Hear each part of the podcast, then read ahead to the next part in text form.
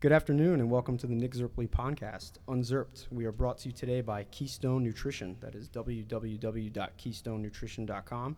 Keystone's carefully crafted meals developed to take the effort out of a living a healthy lifestyle. Brings you a one-stop shop for all your weekly dietary needs. Whether your goal is to lose weight, gain weight, or pack on lean muscle, Keystone will customize a nutrition plan uniquely for you because after all, what is a fine-tuned machine without the right keys? And basically what Team uh, Keystone Nutrition does is they deve- they'll develop a me- meal plan for you. So they'll do it either weekly or monthly, and you can call them, email them, and they have they're three guys that started at Rutgers University with uh, with degrees in um, sports nutrition and nutritional science, I believe. And the guy they started out of their kitchen at Rutgers, and now it's boomed into a business out of North Brunswick. Wait, so are these guys actually cooking the food, by the way? Yeah, yeah. So they came to my my building, the View, and they brought uh, chicken parm, protein pancakes with a low carb uh, maple syrup, uh, like maple syrup basically.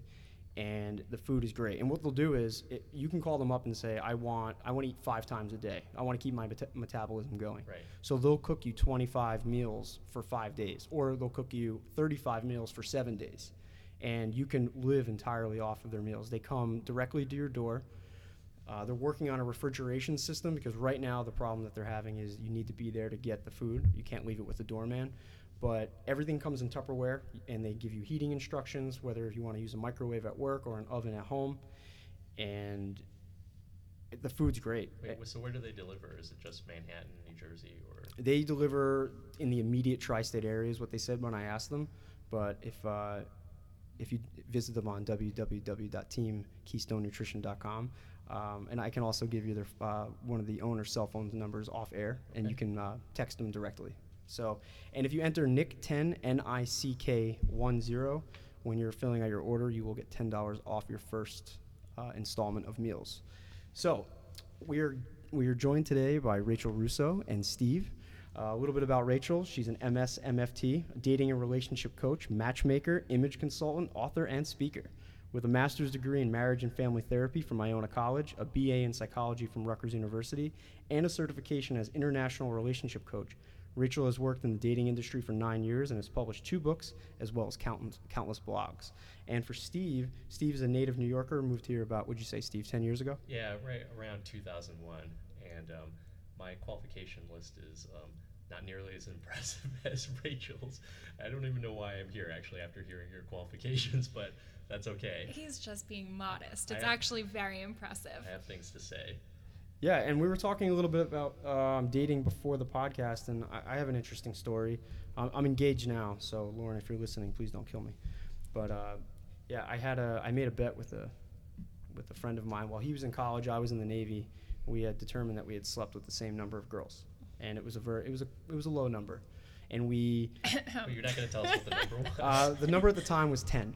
Okay, so the, the number that he describes as low is, is perhaps, maybe, and I won't reveal, uh, equivalent to what my current number might be, and I'm sure I'm much older than you were at the time. So, I was 20 at the time, so I yeah, I, had. I lost my virginity at 17, and uh, by the time I was in my second year, I was uh, m- towards the, tail end of my first year in the Navy.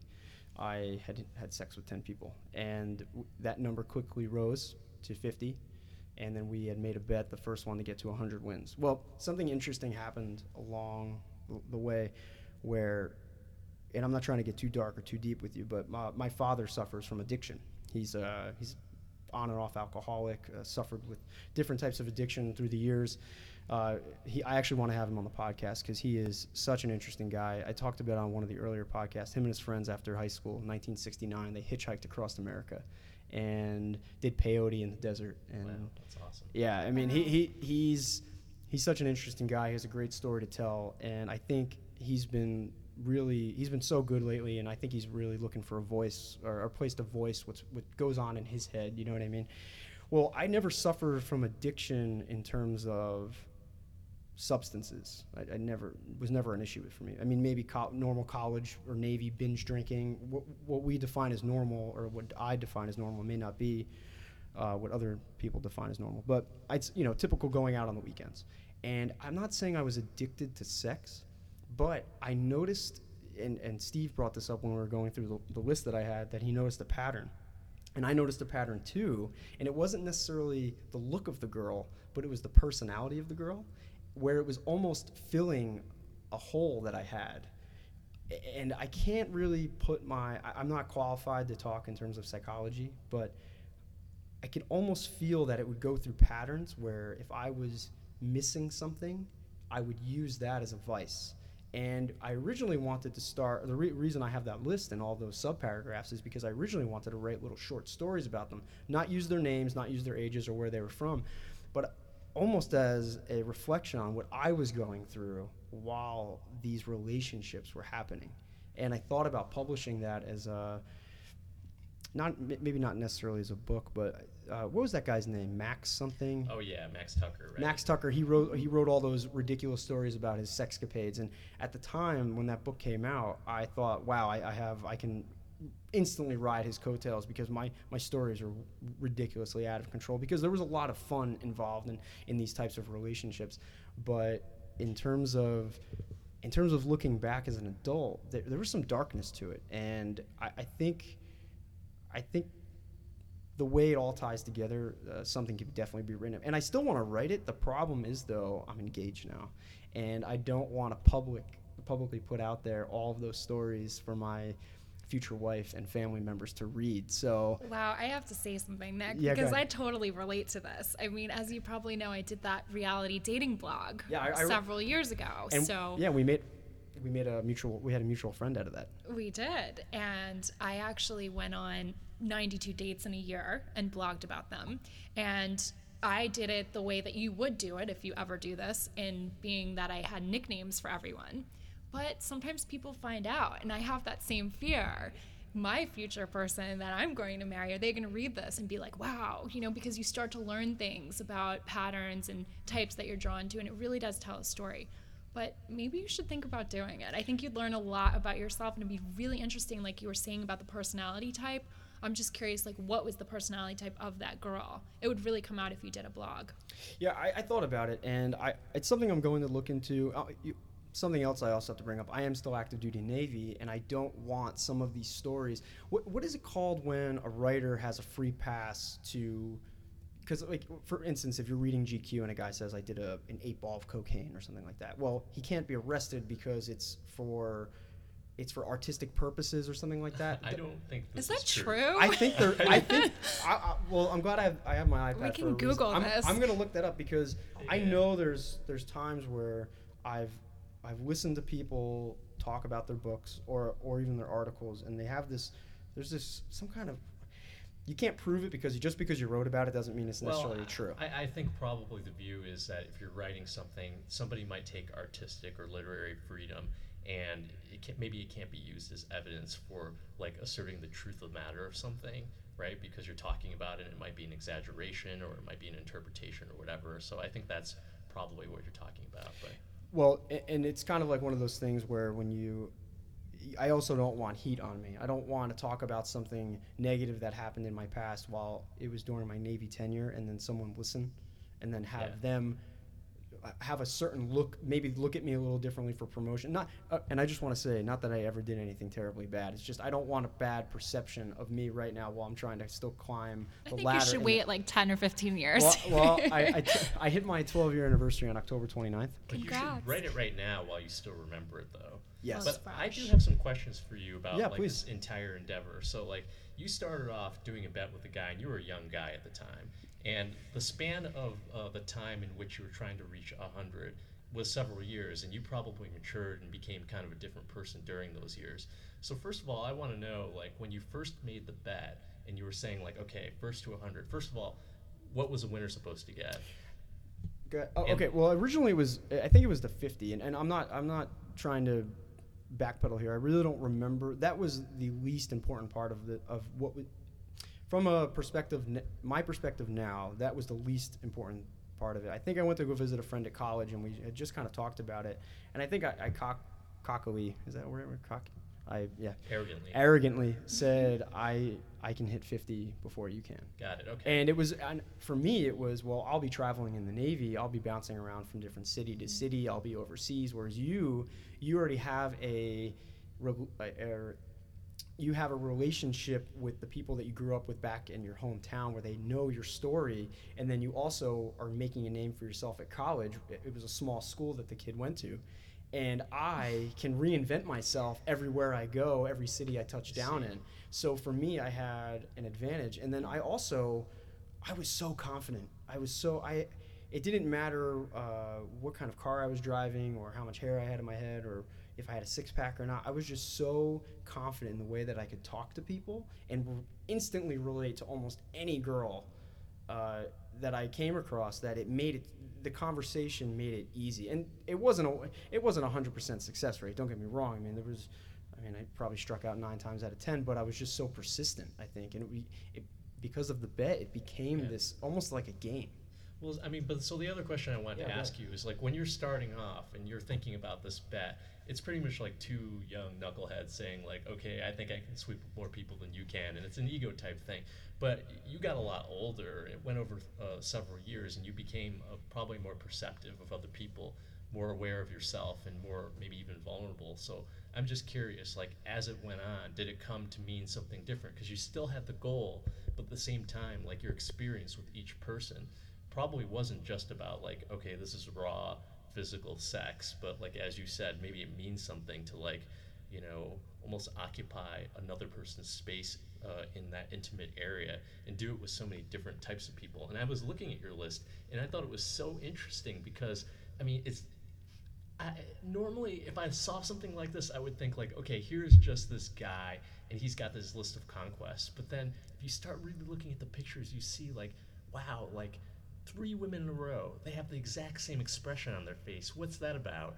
Three women in a row after that they have the same style. Like what's that about? So there's something happening there. Even though like normally somebody would say this is like kind of a crude thing like psychologically i think it, there's more than that was going on. And i, I don't actually think that you're just this superficial dude who is doing um, you know this this frat boy competition. It, I think it became something I was good at because let's go back to grammar school, high school. I wasn't. I was a B student, right? I ran. I was decent at basketball. I mean, I didn't make the traveling team, so that means I wasn't too good at that. I. What do they know? What do they know? but right, right. But uh, that was so sweet. Thank you. You're welcome. But uh, then I, I go into high school and once again, B student, you know, 3.2 GPA, ran cross country and track. I wasn't a football star, I wasn't a baseball star. I wasn't the most popular kid in school, but I also wasn't a, a, a dork, or I, I don't know. I, I, I wasn't a socialite, but I also didn't have one or two friends. I was friends with just about everybody. And then we, I recreate my my image as I go into the Navy because it's a fresh start. I'm 18 years old and I'm this kid from New Jersey who's living in DC now. I'm not going to college, so I have this complete break from all my friends that are going to, you know, UPenn and Rutgers and Syracuse. I'm the only one that joined the Navy, and I started.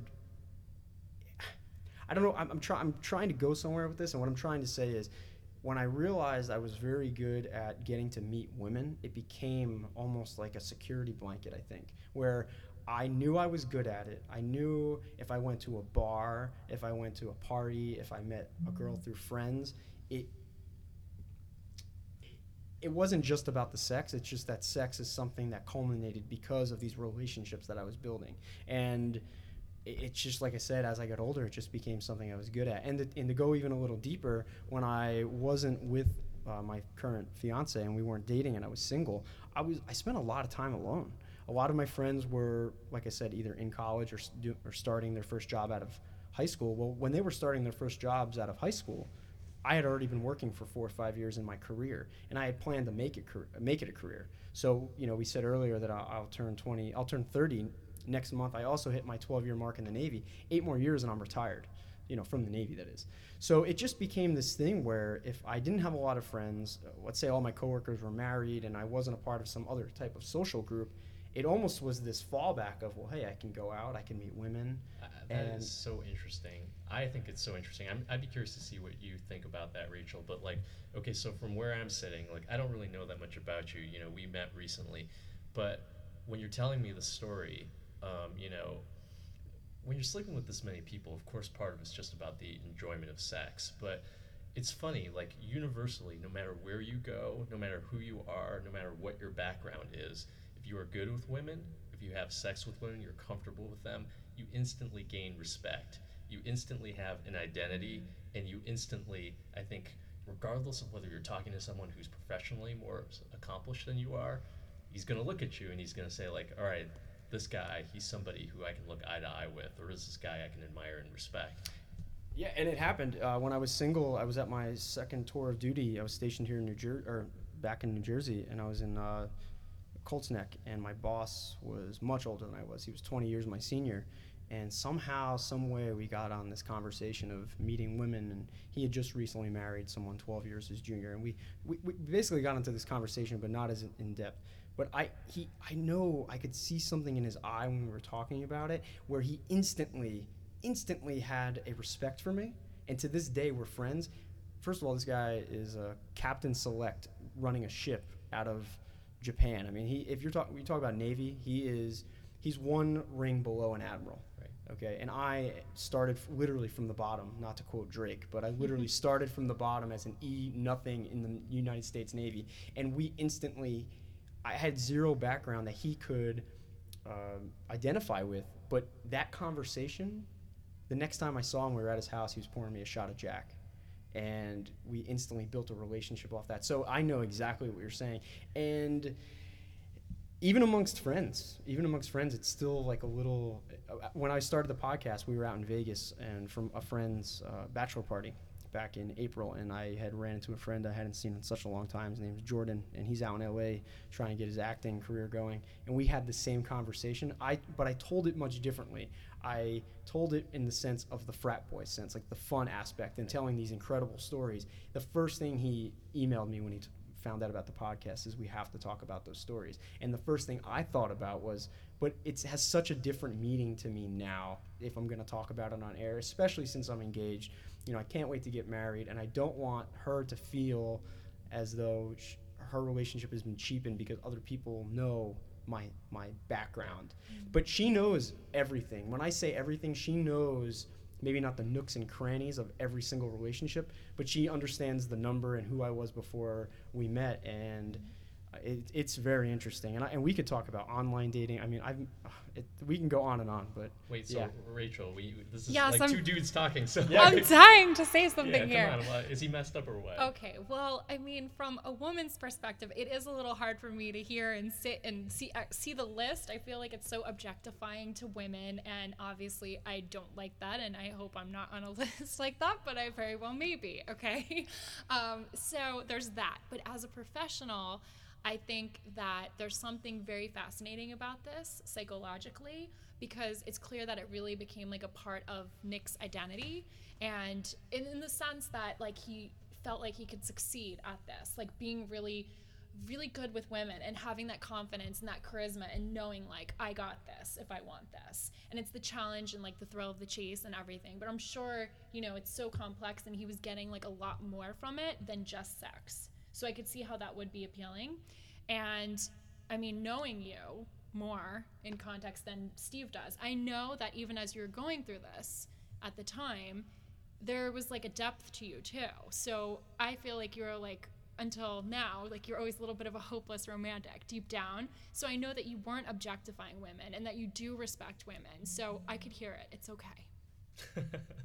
yeah, no, and I appreciate that. I appreciate the support there, Rach. But yeah, I am a hopeless romantic, and I think, I, I think the whole the whole time, I'm not saying I was looking for Miss Right because I, I don't think I I don't think I was. I mean, I dated a lot of great women up until I met Lauren, but Lauren, she is just I don't want to go down that whole tangent and talk about my fiance and air, but she is.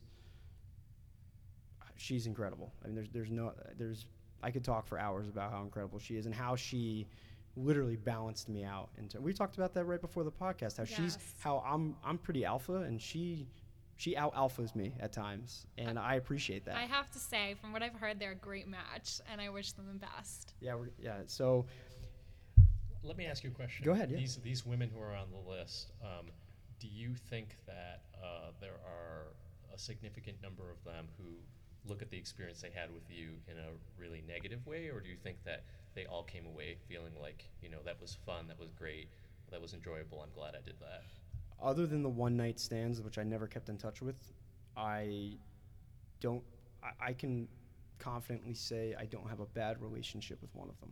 Okay. Where even girls that I dated for, let's say, three, four months, and just had an, an abrupt breakup for whatever reason, I, I could, if I were still single or if they were still single, I think we could at least be friends, in sense that we could be Facebook friends or we can text once in a while. Or if I was in their city, I could reach out to them and we can go grab a drink.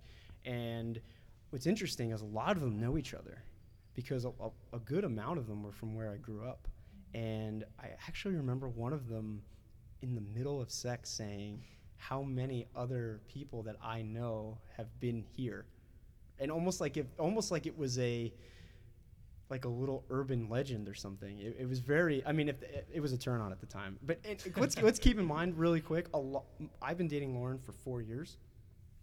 Uh, we had that little break in between, but most of the, I'd say, all of those numbers were prior. So they were within a seven-year span. And Right. wh- and I'm not trying to talk up the number. I'm not trying to, but I do want to say that I have been in a lot of relationships, like some that span three, four, five, six, nine months, a year. So a lot of them were in very concentrated areas. And I don't know, and I, I only bring that up because I, I wonder if also that plays a part in it. There, there, I don't have eh, specific dates, but I have it by year. But I remember 2005. I mean, it was very, very concentrated times, like within week spans where things would happen and then I would just, it would kind of die out. And I, I don't know if that was just the stars aligning for me at those times or if it was my persistence. Let me just put a bookmark in this because I think this is for a later podcast. But it's do you think that you had the ability? Because I know that there are a lot of guys who'd be interested. Uh, do you think that you would have the ability to distill and to explain like what you did that gave you all that success, or do you think it was just a feeling of confidence? Because let, let me tell people who can't see him, you know, he's a good-looking guy, but he's not, you know, he's not George Clooney, okay? And he has a nice energy, uh, but there's something else that's going on. So he figured out how to do it somehow, whether by intuition or by really unpacking it and thinking about it. So do you think you'd actually be able to tell somebody how to do it? That's a great segue because Rachel and I actually talked about this about four or five years ago. I don't know if you remember about going.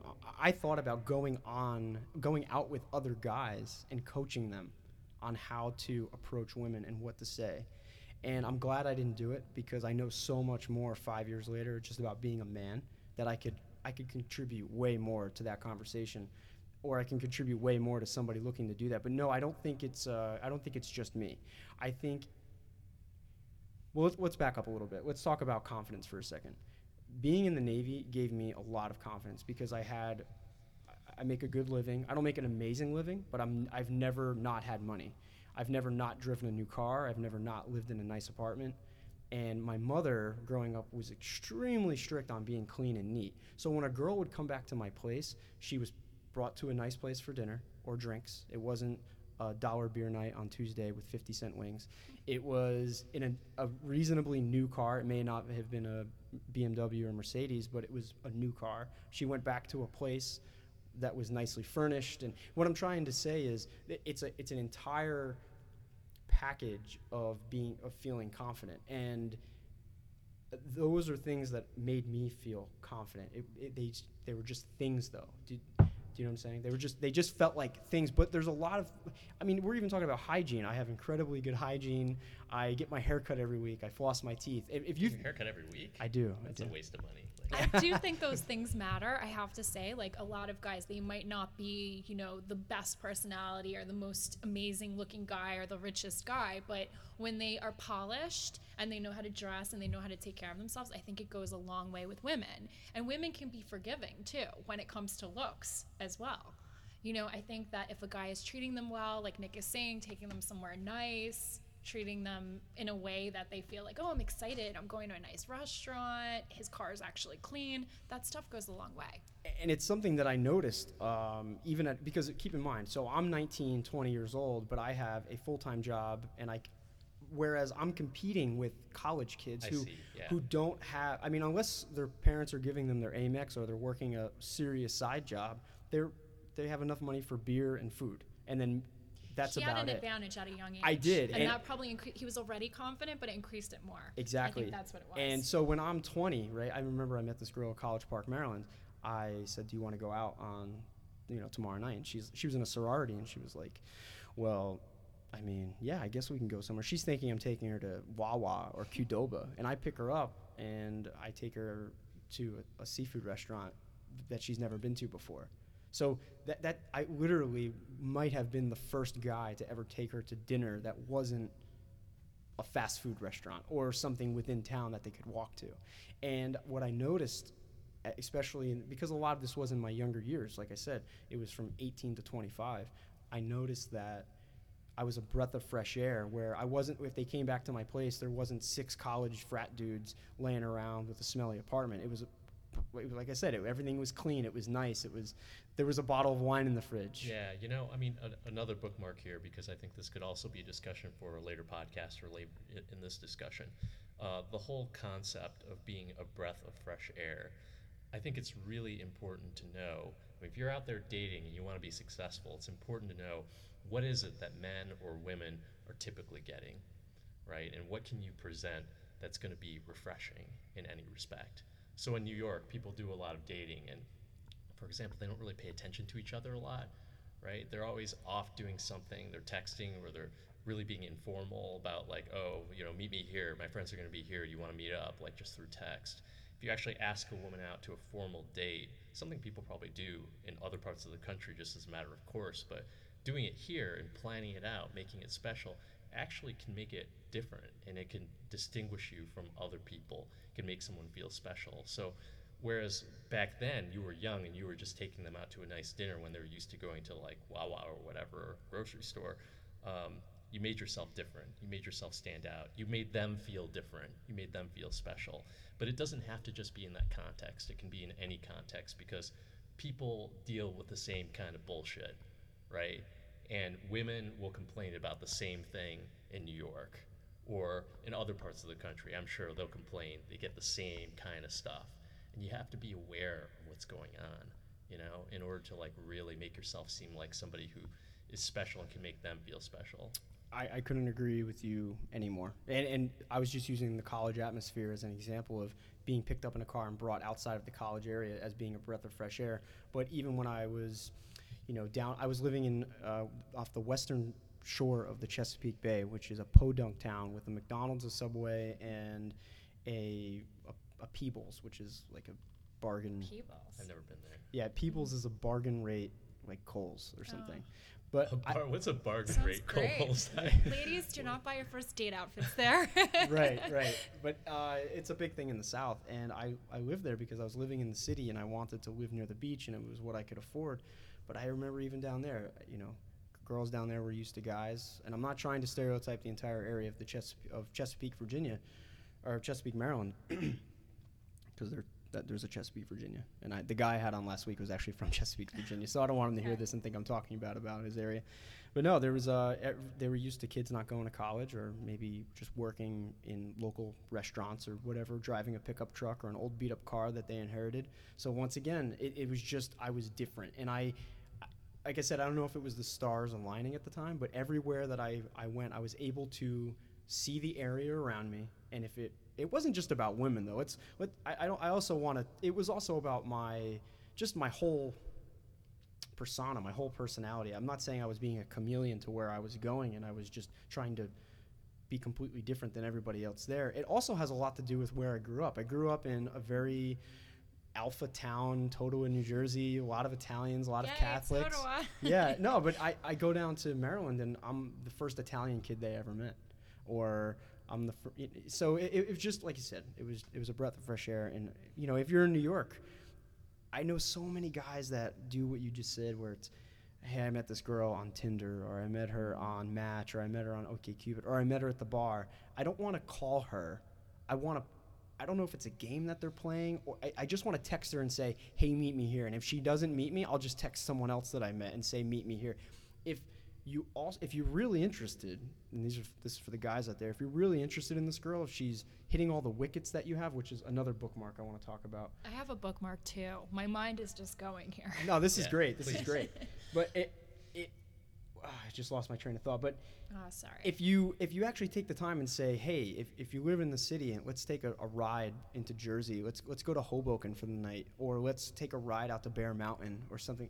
That is such a breath of fresh air, as we talked about. But I did want to talk. Go ahead, Rachel. You can. Go, I know you have a lot going on over there, but I I'm do. just thinking about how these New York City guys can differentiate themselves. That was one thing that I thought of before because there's a lot of people that are in the same stage that are these like young, maybe 25 to 45 professionals, and they're in finance, a lot of them, and they get the cliche that they're just boring and, you know, they'll take a girl to the same restaurants in the meatpacking district. So I try to give my clients little tips like how to make them stand out.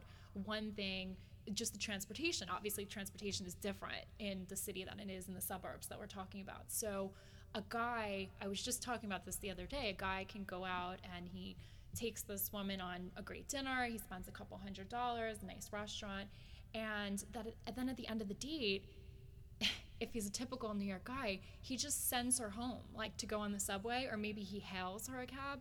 But it's so ungentlemanly. So my whole thing is, I tell my clients, okay, you already spent two hundred dollars on dinner. What's another twenty dollars? Give her a twenty for the cab, or call her a car. or call her Yeah, car service. Uber. I mean, it's Don't just the 20. gentlemanly Right. thing I, I, to I do. don't know if I'd give her an Uber because some of these New York girls might take it and pocket it. they might take I'm just it. kidding. I'm just kidding.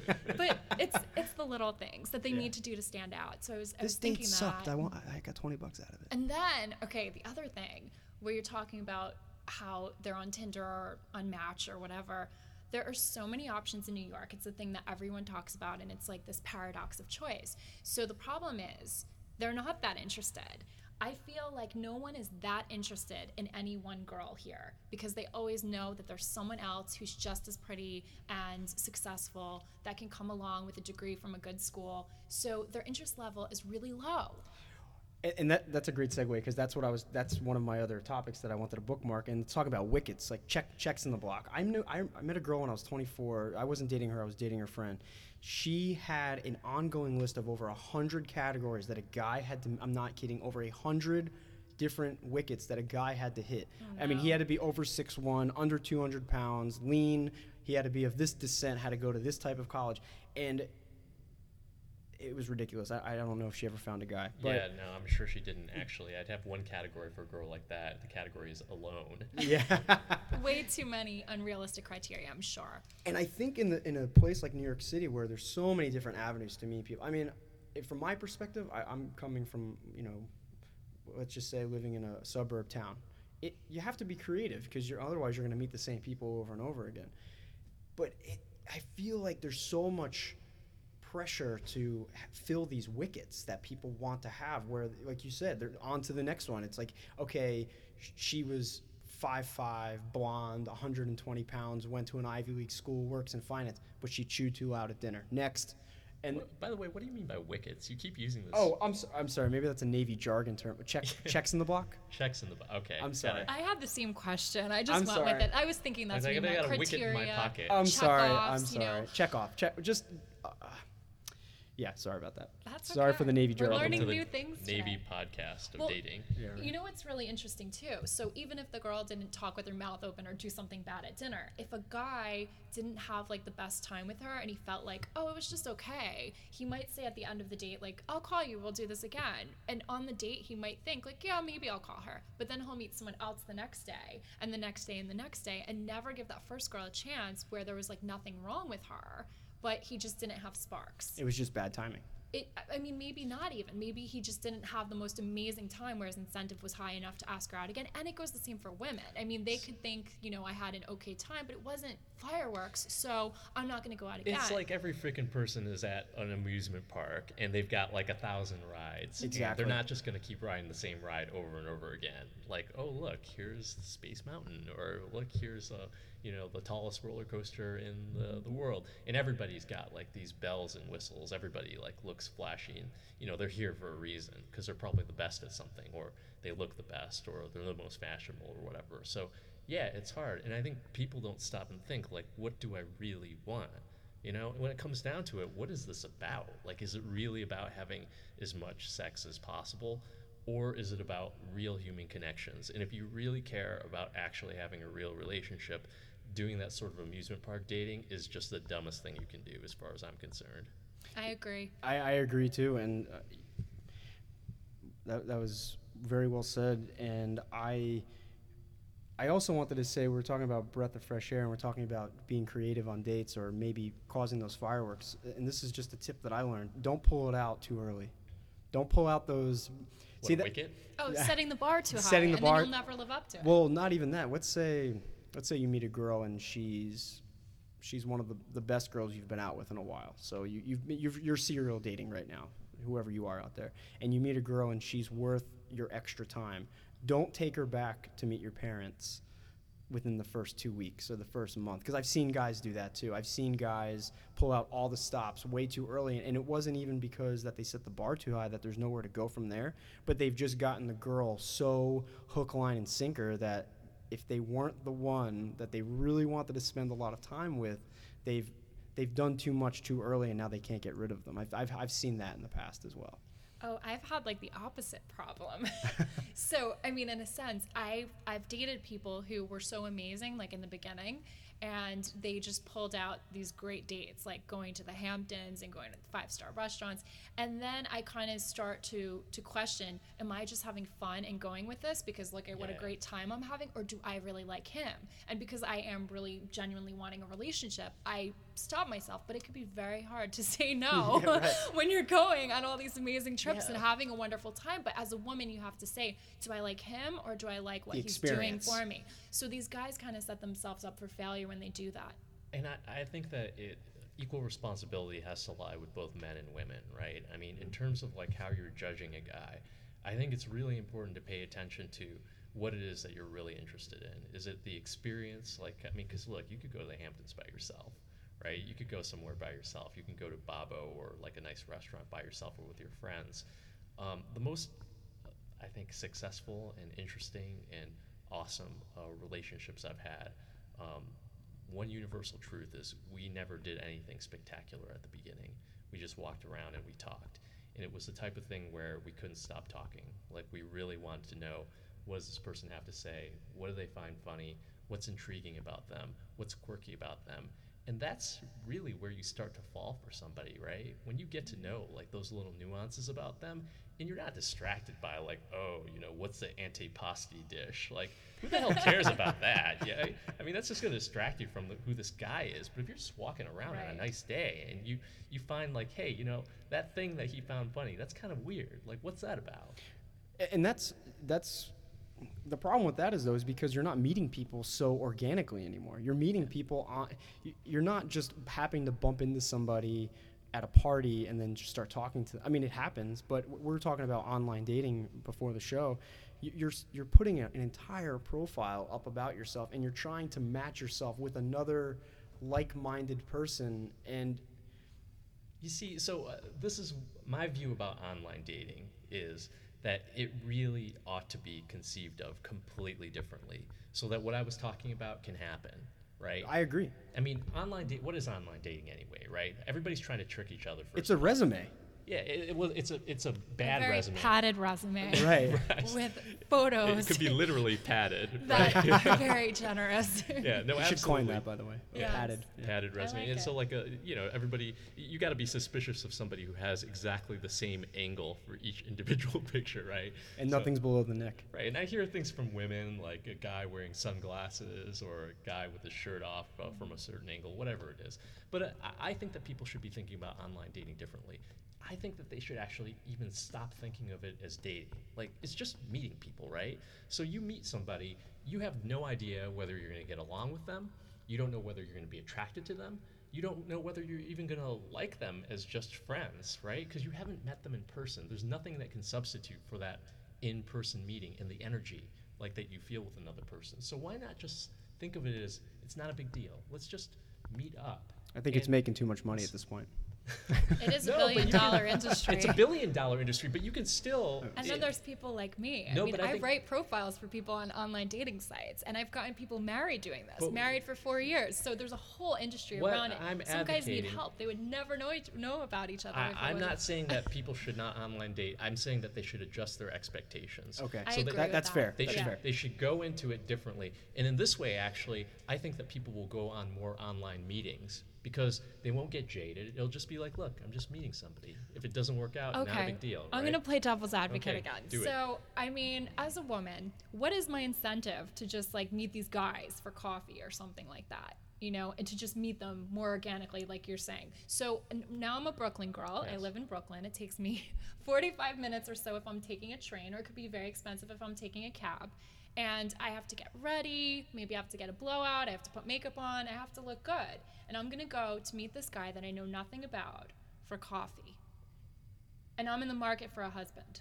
Do you Tell have to? Do you have in. to So, do all of that though? Let me ask you this exactly. Well, you got to make Great. a great first impression. I mean, there's more women than men in this city, and it's so competitive. And like I was saying before, You're good if you looking don't, enough. oh, thank you. But if you don't connect with them on a first date, maybe you don't get the second date. You have to make a, a best impression. But I think that ties into what you to were saying. Spark right, but I- away. but do you? Well, you guys are visual. Come on, look at that list. yeah, but you know were what? not unattractive girls, Nick. My, I just want to touch about meeting organically really quick. The way I met my fiance, we met at a party. We met once when we were 16, once or twice. It's through a group of friends in a different town. Ten years later, we met through a different group of friends by chance. That this time she went to college with. So just to recap, she went to high school with some friends that I knew, met her at a party. Ten years later, meet her through a different group of friends that she went to college with in Boston. She just happened to show up at this party. I remembered her from 10 years ago instantly. I knew nothing about her. I knew nothing about her story. I just knew that I thought, and I was, I had a date to this New Year's Eve party. I brought a girl with me, and I completely just, not pushed her to the side, but I saw Lauren from across the room, and I had to talk to her. And I don't want to talk too much about Lauren's story because she's not here, but it it wasn't just physical. It wasn't because her hair was blown out. It wasn't actually she looked completely not my type. She actually looked very Hispanic that night and she's Italian. She had these gold hoop earrings. Her hair her hair looks I've never seen her wear her hair like that again. But as soon as I started talking to her, there was a niceness about her. I could tell within the first minute and I was, you know, I was New Year's Eve I was drinking. I could tell there wasn't a malicious bone in her body and I had never I had never felt that before. So what you said earlier, Steve, about not trying to impress off the bat, we had a very different relationship because I was moving to Virginia the next day. So here she is living in Hoboken, working in Jersey City. We have some kind of a tie. I, I, we barely know each other though. I moved to Virginia. Well, little recap of the story to make it interesting for you. We I wound up making out with her in the bathroom, and then I, you know, typical, you know, drunk Nick story, whatever. And I felt so bad about it because after this, you know, I made out with her after I had talked to her. I felt so bad. I don't know why I had this guilt the next day of I just didn't treat her the right way because of how I said she was just so kind as a person. I found her through friends. I found her name out. I found her on Facebook. I wrote her a message and I said, "Listen, I just moved to Virginia, but I had never I feel terrible for the way I treated you. I drove from Virginia to New Jersey that next Thursday. You want to talk about setting the bar high? I drove 400 miles to say I'm sorry, and I didn't even know why.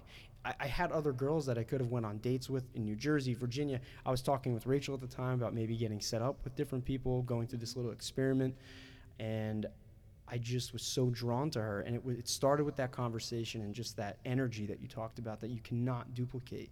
I, and and here we are, four years, f- almost five years later, and we're getting married. And I'm such an advocate for what you said about just meeting someone and having that energy. And I wasn't on my I wasn't on my best behavior that night. I didn't look all that impressive. I didn't. She didn't know anything about me. She didn't know my resume, where I worked. She just knew I thought I was a nice guy, and we just clicked. And five years later, I feel the same exact way. So I, I'm an advocate for just that energy that you have. I think that's such a great story. Really, it's inspirational, and everyone is probably listening and being like, "Oh, I, I want that to happen for me and my friends and everyone." I mean, meeting organically like that, I think that's what we all would dream of. And they had such history, and it's just it's just incredible. And online dating is not the way we really want to meet. Let's be honest. Who wants to go through a profile and go through the blowout and everything? You know, you want someone as a woman to love you just for how you are, and he did. You know, and saw that kindness and the inner beauty. But okay. Right. Again, devil's advocate. It doesn't happen that way for everyone. They truly have like a storybook romance here. Driving 400 miles. Jesus Christ. I mean, how many people really do that? I mean, this is this is unique. So, for the people that are listening and they're like, "Okay, well, all my friends from 10 years ago are married from high school. I don't have any good friends from college." And they're working and they're they're in a job and they're not meeting anyone. And you know, how do they meet someone? They have to do this online dating or go to a matchmaker or what? go to bars. I, I just want to clarify How do we help them? because I don't think we're in conflict here. Um, Okay. I, I agree that online dating is a good thing. It's a great thing. It's the best way. It's the most prominent way that people are meeting people nowadays. And if you uh, don't find yourself in a social circle the way that you might have if you went to college or whatever, or you're in college, then you got to do it. All I'm saying is that we put up significant psychological barriers when we go on those online dates. We're guarded. Uh, we're not willing to be vulnerable. We're not willing to look at somebody other than a list of qualifications and characteristics. And if we just chill out and come in without so many presumptions about what it has to be, then you might just actually like someone, and you never know how you're going to like that person. So I'm just saying, when I've gone on online dates, the best things that have ever happened are the ones that have been the most unexpected. It's not like, oh, she hit all these wickets or whatever you were saying. Um, You're using it now, by the way. yeah, no, it's great. It's fun. It Has a nice ring yeah, to I like it. it. Maybe I'll join the Navy next. So, um, But that's a great point, Steve. I think it really is. I mean, people are very vulnerable and they're crafting an image when they're going on these online dates. And maybe that's why these dates are not leading to relationships because they're coming in with perceptions of others' image and trying to control their own image. Exactly. And they're not just letting things happen organically. So maybe they could do that even with the online I date think they could. as the They medium just, that they're meeting. You know, chill out a little bit. Just like Yeah. allow yourself to be. If you're goofy, let yourself be goofy. You know, I mean, don't do things crazy, but and also like just don't think like within the fi- first five seconds, like, okay, am I gonna marry this guy or not? Just relax, get to know him, like see who he is. we have biological clocks though. I was just gonna say. Uh, I need to know. I'm just I'm talking not about the wasting my first time. 30 I'll take, go to my own five star restaurant. You know what? What is very interesting that what what I was referring to before about knowing, you know, should I go out with this guy again because he's taking me on all these great trips?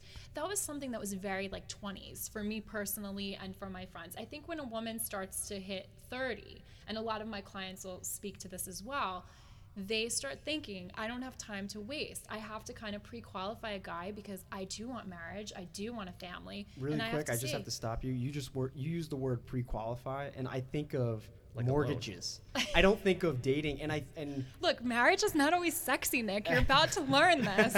I Okay? I, mean, you need a good life partner. And let's face it, there are some things that we know we cannot settle on. I know them. I have mine. They're not, you know, a hundred of them, like this other person we were talking about. But there's certain things that if a guy does not have those qualities, no matter what you say, I am not getting on a train for an hour. I'm not getting my hair done. I'm not going to meet him. but see, Maybe we'd have chemistry, but if I don't see him for the future and I don't see that we'd be good life partners, I don't want to waste my time. Yeah, no, I don't disagree with what you're saying. I, all I'm saying is that you're. I have two things I want to bring up about online dating. One, I think it's it, you, there's so much pressure put on it because some. No, I'm not speaking for everybody, but if you've gotten to the level where you're like, okay, I'm going to online date, and you're we we're talking about females in this case.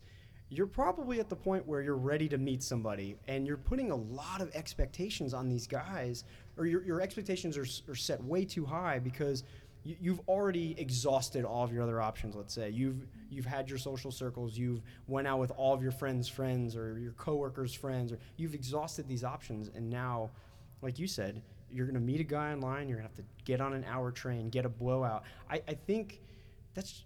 I think it's just a lot of pressure for the online. Da- if you're if you're a guy listening right now, there's a lot of pressure out there in the new. And we're also talking about the New York City area, which is your market, which I completely understand. But I did want to bring up one other thing. How many times have you run into people uh, online dating that because they can look up their name or their- or their email address, and then they can go right to Facebook or Twitter and realize how many people they know? Be- because I've had a lot of instances where I know somebody, a friend of mine, who met a girl on JDate and then through looking up their name realize they had five friends in common. And now you can vet them Yeah. through the friends. Or maybe you can trick yourself psychology, uh, psychologically into thinking well maybe we met, we met online, but really we met through friends. Does that make sense? Yes, that's going on. Actually, Steve, maybe you want to bring this up. He told me about this mobile dating app called Hinge, which I know a lot of people here are on. It's not just in New York City, it's in other metro areas as well. And it shows you who your mutual friends are. So that vetting is definitely happening. And I think people like it because if I'm on there and I see that there's a mutual friend, the first thing I'm going to do is go ask the mutual friend, like, give me the dirt on the guy. See, I think that approach is so much better because what you're doing is you're it's it's almost okay. Steve and I, let's say we're friends, and I want and Steve has cannot think of a girl that he would want me to date in his social circle. But then I meet her or I see her profile online and realize that they're actually pretty close, and then it clicks in Steve's head. Oh my God, I can't believe I never thought to introduce you to her. It, it Yeah, man. I mean, people are so lazy when it comes to introducing each other to Yeah. other people. Like, you know, nobody goes out. It's almost like a no-win situation for most people. Like, you're going to introduce them, and if you actually are successful, they'll forget about you anyway. But if it's a bad experience, they'll be like, "Why the hell did you think I was going to be good with this person?" So, people kind of don't do it. So this type of thing is actually perfect. It's like the best of both worlds. It's okay, I've seen their profile, I like what they're about, and they have a mutual friend of mine, so we can meet. We can still kind of meet organically, where it's it's not hundred percent where we bumped into each other at a at a bar or at a, a church event or wh- wherever you're meeting people, but you can set up a, a group environment so that you can see how the chemistry y- y- just kind of ignites. your guard or- is going to be down more. exactly, and yeah, go ahead. Yeah, sorry. I mean, you're basically going to feel like, you know, this is somebody who I at least trust on some level. I know that this isn't going to be some kind of serial killer, and people still go on dates thinking like this person could be a serial killer. So. And now, Rachel, when you, if you're the girl in the situation, you've done your hair, you've gotten your blowout, you've ridden the 45 minute train, but you're not, it, the night isn't a loss because you're also meeting up with friends, right? You, uh, potentially.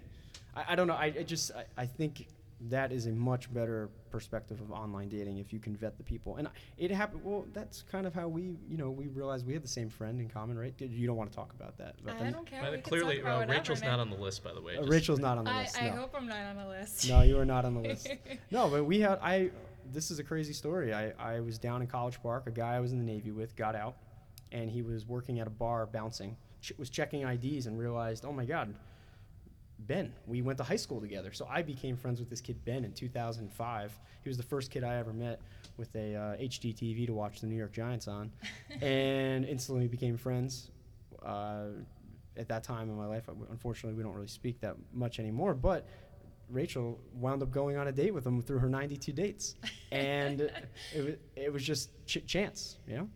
So it's interesting because obviously I do matchmaking. Right. And it was hard for me to find a match and this company contacted me and wanted me to go on a reality dating blog and and follow my life because it's interesting to see what happens with the matchmaker. And that's how I met our mutual friend here, Ben. Right, I for the first time in my life and the last time, by the way, I did online dating, and I mean that the last time. And we actually met on a date, and we realized we had mutual friends in common. What you just said the last time you'll ever online date. Oh yeah. So there you go. You, uh, I, clearly, it's not something that you are well, an I advocate have my for. own unique challenges. I am an advocate for it, but I'm not an advocate for me. I'm kind of undateable in the sense that I have the reality dating blog that we're talking about. So I will, Undateable. I will tell you, Nick, I've been on dates where guys showed up and literally read all of my 92 blogs and said, well, "What happened with Mr. VIP?"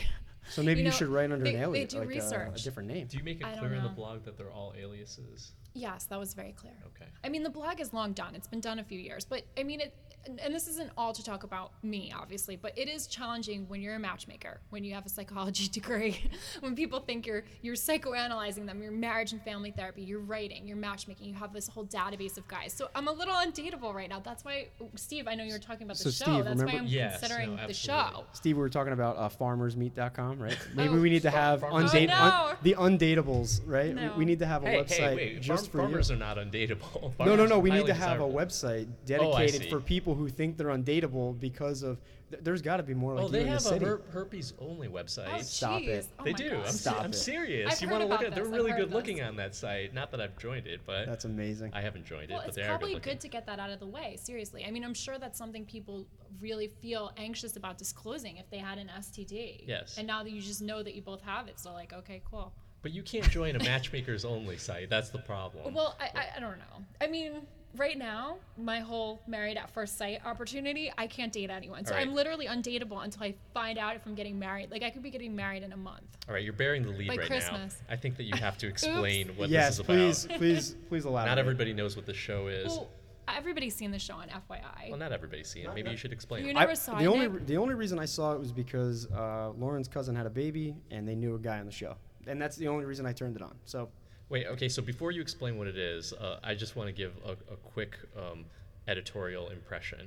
Uh, I know a lot of people have negative impressions of reality shows for good reason. A lot of them are really super fake, and a lot of them are super contrived. Um, this, I thought, was a great show that was done very respectfully and actually confronted real issues that exist in relationships. So, why don't you explain what it is and how you might be on it? Steve, I agree with you 100%. I mean, I love Bravo, and I don't want to say anything bad about Bravo because I'm considering doing some shows with Bravo as well. But FYI just seems to do things in much a more respectful way. And the experts that they chose on this show are really putting their careers on the line.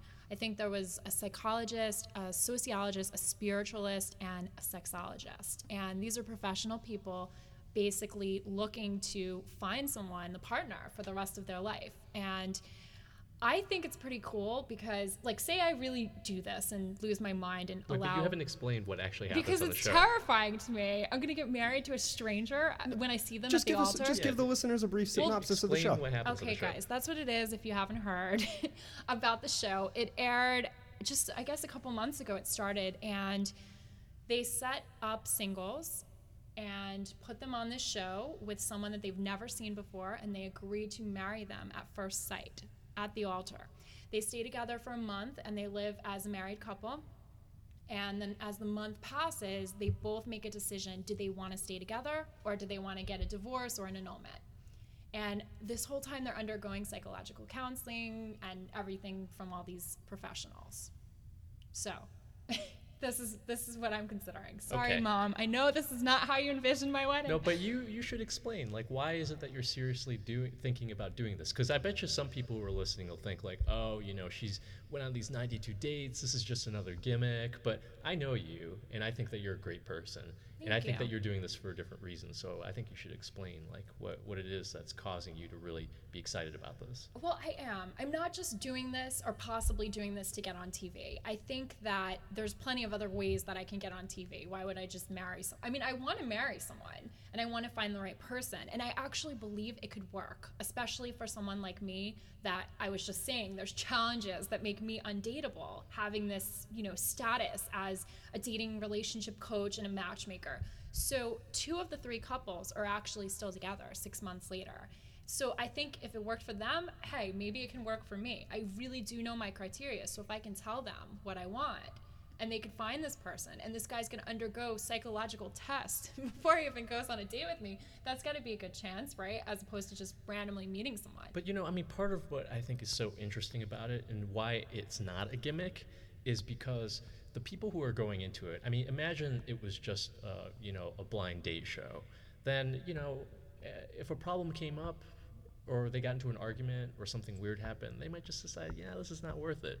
But this is different because these people are actually married and they're committed to actually trying their best to make things work and they struggle. And I mean, what are relationships, right? You have to struggle. You have to go through those fights. You get into these things, and if you come out positively on the other side, it only strengthens your relationships. Mm-hmm. So, ostensibly, you would find somebody who had that mindset and was really willing to, you know, put up the fight in a good way in- Right. in order to make a good relationship. A- and my you know that's that's a great point too my, my parents have been married for they just celebrated 32 years Oh, congrats. That's great. and if you want to talk about going i mean hell and back uh, they've been through those those peaks and those valleys and that's that's something that your parents are still married right They are. yeah and that's something that you that's a value to you isn't it Right. I And- mean, obviously, I'm looking for someone relationship oriented. So if someone's willing to put themselves on the line in front of all of America going to be on this show, I would hope that they're relationship oriented. yeah and, and that's i mean that's doing right and they're doing i mean most of the legwork is done essentially the person you want to meet is, just by signing up you're ha- you're more than halfway there right so i mean it's, it's something that was really important to me i mean you know i'm getting married now and I can't imagine getting divorced. And that's because of the background that I had with my parents staying married. So someone else that has maybe the similar beliefs as you that's willing to jump in, I think that's I, I think it's I think it's a great concept. I really do. It's really intriguing. The idea that you can meet someone in this alternative way. We're talking about all these new ways. Like, who's to say that it has to be this formula? Like, why can't it work? Why can't you have a successful relationship after a month? Like, why do people think, oh, you need to date for a year or two years? You never know if both people are committed and they have the right qualities that make them compatible and they have the desire. I think it could work. So I'm doing it because I think it could work. It's also really, it could be obviously incredible opportunity for my career. And it kind of goes with my whole brand of like putting myself out on the line. You know, I I'm- did the blog. Now I'm doing this. I'm, I'm willing to share my experiences because I think they could only help people. Yeah, I mean, and I think that's a brave thing to do, and I think that you really are sincere about finding somebody. So that's awesome. Thank and you. I mean, look, if, if you think about it, also, is it really that crazy? Like, It's pretty crazy. Well, I I'm mean, not even going to see the guy. if you dial dial I have back no for a idea second, what he looks Where like. Where is it? Does it? I'm sorry. Just I don't mean to be. Uh, I'm just naive about the show. Like, where's where are they from? Does it matter? Are they from? I don't know. I mean, they were So all would in you New have to York mo- last time. No, New York. Okay, it's New York. Okay, that that's Yeah. that's a huge thing because something from being in the Unless I military. have to relocate. That's that's a big deal It is. because a lot of people, a lot of marriages in the Navy and the military suffer because you're pulling, you're, you're Mm-hmm. uprooting their lives and you're taking them from their career, their social circle, their family, their church. So if you can Yeah. stay in an area that you're accustomed to, that you have a leg up in that in that sense It's true. Because. If they're from the New York area, then that helps. Hopefully, they're not too far away on a train ride, though. Yeah, but I mean, you know, the thing. Yeah, I'm, s- I'm moving back to Manhattan But what if his soon. parents I'm are- over these trains? But what if, what, are, what if his parents are from Alaska or Michigan, and now you have to qu- that? well, it's interesting. Both of those places are good places, by Oh, the way. Steve But I they're just went to far. Alaska, They are But far, they're but, but they're awesome. You only go there once a year. It's not a big deal. So Steve, it is impossible. Almost, we have my Alaska's far. we have my family right in Totowa, which is Mm-hmm. 15 minutes west of New York City, and then we have Lauren's family, which is 45 minutes south of the city. Trying to figure out Thanksgiving and Christmas between the families is a Yeah. Uh, constant listen, debacle. I've been through it before. It, it's a reality just based on modern living. But I mean, if you find the perfect person, you're going to work it out. And I think the reason why this isn't so crazy, in my opinion, although of course it's crazy for obvious reasons, is, I mean, there's a school of thought that one of the major components of a successful relationship is commitment and dedication, right? Mm-hmm. And so if you find somebody who really, from the outset, is going to be completely committed to making something work, regardless of whether or not everything is, is perfect and in line, you know, maybe that's what you need to have a successful relationship.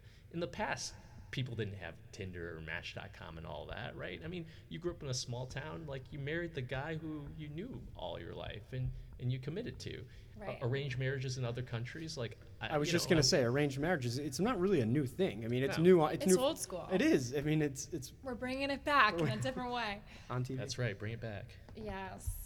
Yes. Yeah. I mean, and it's what I do too. I, I match other people up. So it's almost like if I don't trust someone else that they could find my match, isn't it almost hypocritical? Like people trust me with their lives. There you go. And I set them up on dates. Granted, I don't say, okay, you have to marry this person right away. Maybe you should. The stakes are a little higher, but I believe that others can objectively find that right person for you because, like what we were talking about before, yes, we have our list, but sometimes you meet someone that you have that chemistry with and it just trumps your whole list, right? That's right. And then you have that connection. I guess my biggest fear is if I was set up in, in a situation like on the show, and then I kind of had to make it work, m- like to make it work. Like we we really put in the effort. We communicated. We developed that passion, and we we did everything that we could do to make this work, and it's working. And then I bump into somebody on the street, and it's just fireworks. Oh no, paradox of choice But again. that's gonna happen in. I'm just There's always like- temptation. I know. I'm just playing devil's advocate. That, that's not my my fear honestly is that I would be like that girl Jamie that you were mentioning that you knew Lauren's cousin or Doug the husband. Oh, right. Yeah. My fear would be that I wouldn't be attracted to the guy right away and I'd like to think that I'm not that superficial of a person, but sometimes I'm that superficial. um if the spark isn't there, can you really get it? I think Well, but see, I think that the, the reason why the first season was so interesting is because there was one couple, so two out of three couples work, which is a phenomenal success rate. But one couple, they were attracted to each other immediately. Uh, the second couple, the woman was a very beautiful woman. She was not attracted to her husband. Um, but after six months, you know, they did a reunion special. She was like 100% attracted to him, and they seem like they're happily married. So And that was it's really kind of nice to interesting. Like they really how it worked on flipped. it. Yeah, they worked on it, and, and she changed. She became more vulnerable, developed like more trust and intimate connections with him, and eventually it worked. So it doesn't always work the same way, you know. Right. I think your bio, Steve, should change to relationship expert. Yeah. You he's are giving me a y- run for yeah, my money. you are. you are on fire today. I'm after your job. You are on Uh, fire, and your diction is great. I mean, you're just Sure is. No, you're, you're, you should change your bio next Okay. time. You, I think we need to have you on the show more often. I think so. Yeah, no, All this right. is great. From the peanut gallery.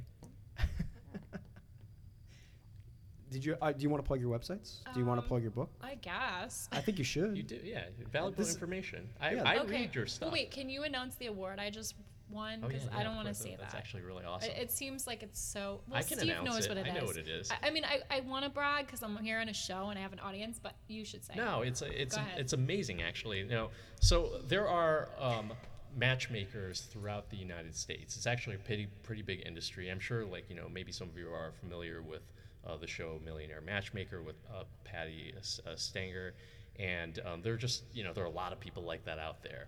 Um, people who uh, get all sorts of different kind of clientele and try to match them up. Now there are no uh, there's no higher concentration of matchmakers than in New York City. You've got a lot of rich guys, you've got a lot of rich women, you've got people who are willing to hire somebody. I mean, if you think about it, it's really like if you were trying to hire a CEO, what would you do? You would get an HR professional, you would get a recruiter. So this like, you know, if you're looking for a relationship or a spouse, like that's at least as important if not way more important than something like that. So people think of matchmakers as essentially like an executive recruiter for relationships. Um, and you know, you got to be good. Okay, so the award that Rachel won is that she was named as one of the top 10 best matchmakers in New York. Is that right? Actually, it was 12. 12, okay. Top well, 12. I'll take it. You might have been in the top 10. Who knows? They didn't You actually could have. rank them. You could have been number two. Number. She You could have been number one. Yeah, well, yeah. why- it why wasn't you so really short? ranked Well, in because order well because importance. well because she made it a point to say the top twelve, not the That's top right. ten. So Okay. Yeah. Well, I'm just saying. to Okay, be so clear. look, I mean, if, if they go to my website, they'll see the article. potentially one, possibly 12, but probably in the upper echelon. But it, it was a huge honor given how many people are out there. And I mean, really, I, I think people who, who kind of just um, maybe don't think um, either much of the profession or, or don't really think about it a lot, like it's a serious thing in New York, um, in a lot of other big cities. So it was a huge honor. It is, and thank you for that, Steve. I didn't want to say it myself, but I have been doing this for nine You years, should. You gotta and yourself, man. it's nice to be recognized. It is, and there were some talented people that were on the list with me. So, um, yeah, so I do matchmaking. If anyone's interested, I do not charge the women; they are totally free. So they can be from the whole tri-state area. They should probably be willing to date in New York City. If you are interested or you have a friend that's interested, you can go to my website. It is just spelled like my name. It's rachelrusso.com. And it's spelled R A C H E L R U S S O.com. On my website, you'll also see about my dating coaching services. So I help people find relationships, I help them stay in relationships, and more recently, I also help them end relationships. and I would like to just mention that I wrote a book which was recently published, and Steve knows about my book and my upcoming book party. So the title is it's a little bit of a mouthful, but how to Get Over Your Ex A Step by Step Guide to Mend a Broken Heart, Italian American Style. And it is available on a bunch of different sites Amazon, Barnes and Noble, iTunes, iTunes, Kobo, and it's going to be in a bookstore. October 18th, I'm having a book party, a book signing. It's at the Bookmark Shop in Brooklyn. on my train ride up here, I, I looked on Amazon, and there's only five left on Amazon. So Oh, No, thank you. That's great. yeah, that's great. R- Rachel, Steve, th- this was has been a great experience. Uh, I think you two blend so well together. This the conversation was so organic, and I just want to thank thank you both for having you both on today. Um, did you want to plug anything? Do you have anything that's going I on? I have nothing to plug, but um, I, I think that you still have some things left to plug. Actually, yeah, go Rachel. ahead. Yeah, Rachel, please. Yeah, because you do coaching. Don't you sell do yourself short. You do coaching services too. Like I, I know he mentioned that at the beginning, but maybe you want to explain a little bit more about what you I do. I know and I how you just kind of threw that in there. You're right. Yeah. So with the coaching, I do some image consulting, and Oh, that's right. because you know it is important to to create that best first impression. I help people write their profiles. I even ghostwrite messages for them on the online dating sites. And if you're interested in ghosts, if you're interested in ghosts. I do a lot of a lot of different things really. Sometimes I feel like I'm more in a therapy session with a client and I have the background for that. I think that people need support and like finding that right person and staying with them. Sometimes it helps to get objective advice. So I work with couples as well. And I'm just really flexible. So whatever whatever client needs, I'll do. I even Nick, actually, I would like to mention, as you said before about going out and doing that kind of wingman thing. I have friends that I do that with. They're professional wingmen, and it's fascinating. If you ever want to join us, you're welcome to come. You have more to add to it now, being a man who's engaged, than you did, like you said, five years ago. And it's fun to just be on a fly on the wall, and it's just I enjoy doing that too. So. That's great. And what's the best way to reach you? If Best way to reach me is again through my website. My email address is rachel at rachelrusso.com. And you can also follow me on Twitter. I'm very active there. My uh, name is just Rachel, R A C H E L T Russo. And Okay. Nick, thank you for having us. This was a lot of fun. I wish you a lot of luck with this podcast. I think you're going to be great. And Steve, Steve, if I need someone to fill in for me, you got me covered. This Yeah. guy knows what he's talking about. right? I have an Instagram page with uh, 18 followers, so maybe I'll reveal what that is at some other date. no, I would, I would love to have you guys on the show, and I, I can't wait to see what happens with your with your TV career. If I'll keep that'd you be great. posted. I can't wait. Not just I a mean- career, a life. A life, yeah, that's right. I mean, if it's meant to be, it'll be. If not, it's okay. But I'd like to at least get a chance. I made it to the third interview, so we'll see. I have to say, like, I really, really hope that you make it on and that uh, you'll find the love of your, your life. But even if you don't find the love of your life, I still want to watch you on the show. Yeah, Like, yeah. I mean, it's kind of a win-win situation, yeah, right? I, I guess so. I mean, I'm always I'm a writer. I'm always gonna have Yeah. book material. oh yeah, I absolutely. mean, yeah. imagine if it worked that you would have That- documented on television the first time you met the love of your life. I think that's actually incredible. yeah, it is. It would be a lot of firsts. It's it's really actually terrifying, like I said, but it's really cool to just think that I'm being considered for this. Yeah, and that, and that's great. I I wish you the best of luck. I hope to have you on the show again. I'd like to I'd like to maybe do it on somewhat of a regular basis and keep in touch with the progress. You should have you should have people also write in questions uh, to you know ask Rachel and you. Um, I'm sure you know there's so much conversation that happened during this hour, so uh, it would be great to to hear what people are thinking about and to be able to ask answer their questions and i- involve them. Because uh, you know it's just three of us in a room talking. I, I'd love to know what people think. Okay, yeah, and you can find. I was just about to plug my stuff as well. You can on Twitter. You can find me at Nick Z Podcast. That's N I C K Z Podcast at well, on Twitter. You can also email the show at Nick Zirpoli Podcast at gmail.com. That is N I C K Z I R P O L I podcast at gmail.com. And you can find us on Facebook on Unzirped, U N Z I R P P E D. And we have a new logo, which I'm really proud of. I also want to give a, a shout out to Fiverr.com. They, they made my logo for five bucks, and I can't. Uh, it looks great. yeah, It's- it's, it's it's, good. it's Why really- pay more? Why, why I'm pay, jealous. Why pay more? Yeah, why Yeah, pay and there hopefully we'll have a, a professionally done production intro and outro coming pretty soon. And yeah, and just we don't have to stop. I'm I'm not going to stop right now because I did want to say something. This I've known you so long, Rachel, and this is exactly why I wanted to do the podcast. You, I feel like I just know you a little bit better right now, and I'm just so proud of what you're doing. I, I think I think this is. I a- want to give you a hug.